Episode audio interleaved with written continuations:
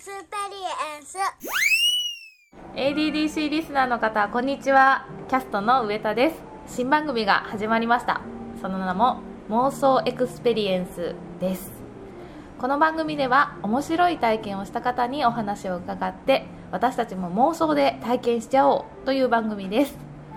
今回ご紹介いただくのはお名前お願いします。はい、倉増です。はい倉松さん倉松さんのことを何と呼べばよろしいでしょうか？あ、えっとマッシーと呼んでください。マッシーさん倉増のマッシー。はいマッシーさん今日はよろしくお願いします、お願いします。マッシーさん普段どんなことされて活動されてますか？今やってる仕事の一つは、はいえー大手企業の新規事業を立ち上げるお手伝いをするような仕事を、はいえーやっていたりします。なんかチャレンジしたいことがある人をチャレンジチャレンジャーを応援するっていうのが僕のミッションと思って活動していて、うん。で、まあ、それは例えばベンチャー企業の、えー起業家もそうだし、あと、まあ、ベンチャーだけじゃなくてその企業の中で新しい事業を立ち上げていくっていうのもチャレンジなんでそういうチャレンジする人を応援するっていうのは僕にとって非常に楽しいことでもあるしうん。意義があると思ってるのでそういう人たちと触れながら一緒に活動できるのは僕にとっての100%楽しい仕事になってるかなと思ってます。お休みはありますか？お休みはあります普通に。あのいつも休んでるような感じもするし いつも働いてるような気もします。あんまり決まってないかな。まあでもカレンダーでいうと土日は休みうあそういう何にもないお休みの日は何をするのが好きですか？ーん散歩？散歩？おじいちゃんだよ。ではそんなマッシーさんが今回シェアしていただける体験っていうのは何でしょうか、えー四国88カ所巡りお遍路ですね。お遍路、はい。お遍路ってすっごいハードルが高いイメージがあって、うん。なんかあれ何箇所巡るんでしたっけ？まあ今言ったけどあ88そうだ88箇所ね。はい。で全部88箇所を、はい。えー普通に回るとはい。約1400キロあるらしいんですね。はい。うん。でこれを一気に回ろうとすると、はい。歩いて回ると大体早い人で40日から50日ぐらいでゆっくり歩くと、まあ、当然60にしても70にしても何日もかかっちゃうので、はい。うん。まあ、なかなか時間のゆとりがないと一気に回るっていうのは難しいですよね。そうですよね。分けてもいいんですもんね。分けてもいいです。うん。普通は普通というかまあ大体の人は分けて回ることが多いんじゃないかなと思ってて、うん。僕もあの区切り打ちっていうんですけど今回はここ,、まここからここまでって区切ってはい。歩くはいで最初にやったのが数年前なので、はい。今回10月に行ったんですけど、はい。それはまあ2回目としてはい。16番目の寺から、えー26番目の寺までとかっていう形で行行ける時間の中で、はい。まあ、どこまで歩くかっていうのを決めてうん。回るっていう感じですかね。うーん。2回目はうん。何日間で何キロぐらい歩かれたんですか？今回は実質歩いた日数は約8日、まあ、7日ぐらいかな。うーん。7日から8日ぐらいです。で歩いた距離は、まあ、トータルでいうと大体、まあ、200キロぐらいですかね、200キロ。うん。まあ、だから1日平均するとね、えっと、20, 20キロから30キロの間ぐらい、まあ、そんなにすごい歩いてるわけじゃないけど。ね、うん。えでも6時間7時間ぐらい歩くってことですか？うん、実質ほぼ朝8時に宿を出て、はで夕方の5時から6時の間に宿にまた次の宿に着くまでの間は基本歩いてるかはい。休憩してるかしかないので、はまあ、ずっと歩いてるかな、いえー、歩いてる間うん。なんかこうなんかルールみたいなあるありますか？携帯持っちゃいけないとあかルールははい。全くないので自分でルールを決めるだけですね。だから何しちゃいけないとかもないしはい。よくお遍路っていうとなんか修行って捉えられてあのお酒飲んでないんですかとかはい。ね肉食べてないんですか精進料理ですかとかはい。聞かれるけど、僕の場合はお酒は夜ガブガブ飲むし あのお肉大好きだから普通にね、まあ、魚の方が多いけどあの美味しいもの食べてるんで、まあ、別にルールは自分で決めます。うーんでそれで言うと、はい。最初の初日はうん。歩き始めて初日は携帯も普通に、えっと、オンにしてたんで、はい。えー、Facebook メッセンジャーとかなんかいろんな人から通知がバンバン来るんですよね、はい。でいちいちそれに反応してたんですけどあれ？これって東京にいる時と同じ活動じゃんと。うん。なんかあんまり場所がたまたま四国に変わったけど、うん。なんか本質的には世知辛いというかこう忙しい中でこ情報がバンバンバンバン入ってくるのって変わらないなと思って2日目からそれをやめてもう完全に通知オフにしてで最初ちょっと迷ったら GPS とかあの Google マップ使ってたんですけどそれもよくよく考えたらそんな便利なものを求めてきたわけじゃなくて自分を見つめ直すためにあるんだからそういうの一切やめようということで2日目からは携帯も、ま、基本的に歩いてる時間は触らないというふうに変えてとにかく自分の足とこの目で感じること肌で感じることなんかそれだけに特化して歩き歩いていこうというように変えたかな。それが自分で決めたルールですかね。私しばらくその携帯をその一日手放すっていうことをしてないので、うん。どういう感覚になるのかっていうのが正直ピンとこなくて、うん、なんかこう手持ち無沙汰になるんじゃないかとか、うん、なんかつい携帯に手がいくんじゃないかとか思うんですけど、うん、その辺りはいかがでした手がいきますよね。やっぱりあメッセージ来てんじゃないかと不安になるしなんかすぐレスしないとダメなんじゃないかって思う最初思ったし、うん、数日思ってたけれどもだんだんだんだんまあ、宣言してるのもありますよね。僕は今旅に出てるから連絡できませんっていうのを最初の方に、まあ、言ってるっていう前提もあるけれども周りの方に。周りの方に。ね、まあ、それこそフェイスブックで旅に出ますなんてあの置き手紙置いてきてるんで、まあ、それを見てくれてる人ももちろんいるだろうから、っていうのは前提にあるけどもやっぱそれもう決めちゃうって感じですね。最初は気になってももうとにかく夜宿について、まあ、そこでレスポンスするっていうのは決めておけば、はい、あと日中はもう一切やらんと。決めちゃえばなんとかなるかもしれないなっていうか。でも多分それは東京で生活して忙しくやってるとなかなか都会で働いてると難しいので環境を変える変えて覚悟を決めるっていうこの2つ環境を変えることともう触らない、えー、見ないと決めれたらできると思いますけどね。うん。その触らない見ないでその間にやることといったら歩く。その自分の五感を感じる、うん、自分の中に湧き上がる感情を感じる、はい、あとやることないからね。ただひたすら歩いてる。本当に歩きながら自分を見つめ直すっていう感じですか、うん、まあ、そんなねストイックな感じじゃないから、うん、目の前に猫が通り過ぎたら、うん、なんか可愛いなとか思って追いかけていったりとか、追いかけるんですね。追いかけるっていうかねどどこ行くんだろうなと思って触れてみたりとか、おばちゃんが、ね、四国とかってお接待っていうんですけど、はい、歩き遍路してる人とかお遍路さんに対してこう優しくすることで、えーまあ、ご利益があるという考え方なのか結構お接待という文化があって、えー、頑張ってるねとみかんでも持っていけやとか、ジュース飲んでいくかとか、はい、結構親切してくれるんで、まあ、そういうのはありがたいから、はい、なんかおじいちゃんと話し込んだりとか、はい、そういう触れ合いの時間はすごい楽しいですよね。へそういう触れ合いもしつつ一人で黙々と歩きつ、うん、美味しいものを食べながら宿に向かうと、ね、まあ美味しいものは夜ご飯ですよね、うんうん、で逆に昼は結構、はい、僕が今回歩いたところって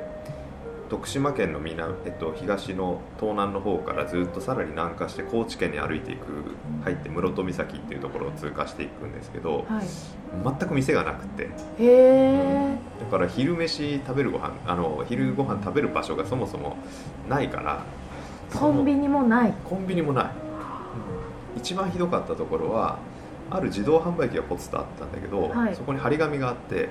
ここから先1 0キロずっと自動販売機もありませんって書いててだから補給水分補給するならここでって書いてるんですよね。でそれぐらい何にもない。道しかない。っていうところもあったんで、はい、なかなかね昼食べたい時間にお腹空いたなって時に必ずしもお店がある感じでもないのでまあ、そこはストイックですよね。そうですね。苦しいよね。その2回目をもう1回やろうって思ったきっかけみたいのっていうのはどういうところなんですか？もともとこの、まあ、一生のうち死ぬまでに88箇所全部歩き遍路コンプリートするっていうのはもともと人生の目標の一つには置いてたんだけれども、はい、まあ、なかなかその行く機会っていうのが見つけられないわけですけれども、まあ、僕の場合は今年ちょうど40歳になるんですよね、はい、まあ、10年前にちょうど病気経験をしていて、で、まあ、なんとなく僕の寿命って40歳ぐらいまでかなという漠然としたまあ、人生観というか有限感を持ってたんですよね、はい。で今年がその40歳を迎える年でもしかしたら俺死ぬって思ってたけど意外とピンピンしてるなと。いうことでこの40歳以降をどう生きていくかってあんまり考えずにこの10年間過ごしてきたんだけども、はいい、よいよその時が来た。うん。でも計画が全くないと。うん。いうことでちょっとこの先をどう生きていくのかを見つめ直さないとちょっと方角が定まらないからちょっと北に行っていいのか南に行っていいのか東に行っていいのか西なのか自分はどこに向かってこの40歳からの生き方を考えていけばいいのかっていうところに考える時間が必要だった。っはい。ていうことであちょうど節目だしうん。考える時間がゆっくり考える時間が欲しい。お遍路がいいなということでこれだと決めて今回2週間ぐらい休みを取って旅に出るという感じですかね。う。ん。考える時間を持ってどう生きるか考えた末倉松さんはどういうところに今着地してる感じですか？自分の中での優先順位人生における大事なことの優先順位を組み替えてはい。今までどちらかというと、まあ、仕事っていうか、まあ、自分のやりたい活動を最優先にやってきたんですけれども、はい。まあ、それはそれでとても楽しい数年間だったけれどもよくよく考えると一番大事にしたい人を結果的に言うとおろそかにしちゃってたなということにこの、えー何日か歩いてる中ではっと気づきまして、はまあ、それは妻なんですけども家族であり妻なんですけども、あ意外と一番身近で助けてくれてる人を、まあ、ないがしろにというか時間を一番使ってなかったなということを大いに反省しそこに注力していこうと、まあ反動じゃないけどね、罪罪滅ぼしかもしれないけれども あ大事な人を大事にしないと大変なことになるなということを悟ったというか考えたので、まあ、そこに対して一番大事にしていきたい時間を使っていきたいというふうに考え直したのがちょうどこの旅で良かったことかなと。うん。こうご自身の中のその実際の行動だったりとか、何かこう奥様との関係の中でこう変化っていうのは感じられまったりしますか、まあ、ちょっとずつですけどね。うん。妻からしたら今更何言ってんのよっていう話も多分あるので そんな急にねこっちが態度を改めたからってそんなに、まあ、すごい関係性が悪いわけじゃないけれども、はい。まあ、アピールしてますかね。今一番家族が大事だと思ってると。はい。妻が大事だと思ってるっていうことは実際こう行動で示してるつもりですけどね、どうなんだろうね。わかんないが。あれなんですよね。運命的な割と出会いだったんですよね。そうですね、まあ、運命的というか会った日がたまたま妻の誕生日の日だったので、まあ当然誕生日に出会ってはい。でしかもその日、まあ、偶然なんですけどランチを一緒にしてでその時に今日誕生日だって聞いたからで、まあ、ちょっといい女だなと思ったのもあってよ夜とか予定入ってんでしょって聞いたら予定がないと言うから、まあ、それでその日は昼もご一緒してで食事も夜食事も一緒に行くことになったから、い。まあ、すごい印象深いわけですよね、それが出会いだったので、はまあ、なんか運命的なものを勘違いしたのかな というのが出会いでしたかね。い、なんかその時にその話を聞いた後に倉松さんに「なんか結婚ってどういう時に考えたんですか?」って確か私聞いた時に、うんなんかこんなに好きな人と結婚しないで誰と結婚するんだって思ったっておっしゃってて なんかそれを聞いてああすごいいいなと思って。あのその時にも私は倉松さん十分奥様に愛があるなっていうふうに思ったんですけどそのお遍路に行かれてさらに奥様への感謝だったり愛を感じられてきてあのますます理想的な夫婦だなっていうふうに思ってます。あありがとうございます。まあ表面的に言うとすごい綺麗な美談に聞こえるけど、まあ実際には結構 なかなかまあそんな綺麗にはいかないけど、うん。でも気持ちとしては、はい、まあ、感謝はむちゃくちゃしているし、うんうん多分この人と一緒じゃなかったら俺死んでんじゃないかなってよく思ったりするわけですよね。はい。なんかもうあの食生活乱れて死んじゃうのか何なのかわかんないけれども、はい。だからそういう意味で言うと本当に一緒に入れてよかったなっていうのは思いますよね。なんか最近一緒に入れてああ幸せって思った瞬間ありますか？えーそれこそ例えばね、はい。晩ご飯食べた後でちょっと缶ビールでも飲みながら、まあああでもないこうでもないっていうまあそんなたわいもない話をリラックスしてできる楽しみながら会話できるってなかなかありそうでないんですよね。それで高級なものではないけれどもすごい大事な時間だったりとか、うん、なんかこうじんわり幸せだなって感じるのがいいかなっていうそういうのはたまにというかよく感じますけどね。そういう時間をやっぱ大事にしたいなっていうのは、うん、思う。かな。素晴らしいです、いや今日はお遍路から。理想の夫婦像の話を聞かせていただきましてありがとうございました、はい、ありがとうございました。妄想エクスペリエンス初回はお遍路について妄想していただきました。いかがでしたでしょうか？あのお遍路というとすごくハードルが高いイメージがあったんですけどそもそも分割していくことができるんだということそれから調べてみますと歩くだけじゃなくてタクシーや車で行ってもいいということでツアーで回る方も多いそうです。服装もですね頭に傘をつけたり白い服で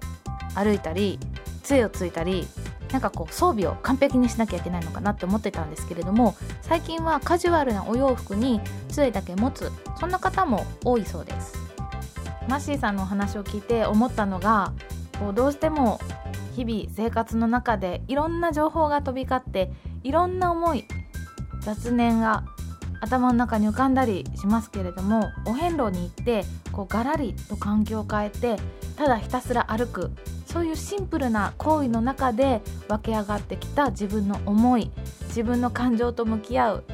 もう玉ねぎの皮を剥いて剥いて剥いて剥いてという作業かもしれないですけれどもそうすることによって一番真にある自分の大事なものに気づく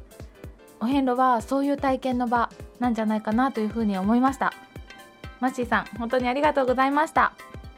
以上妄想エクスペリエンスでした。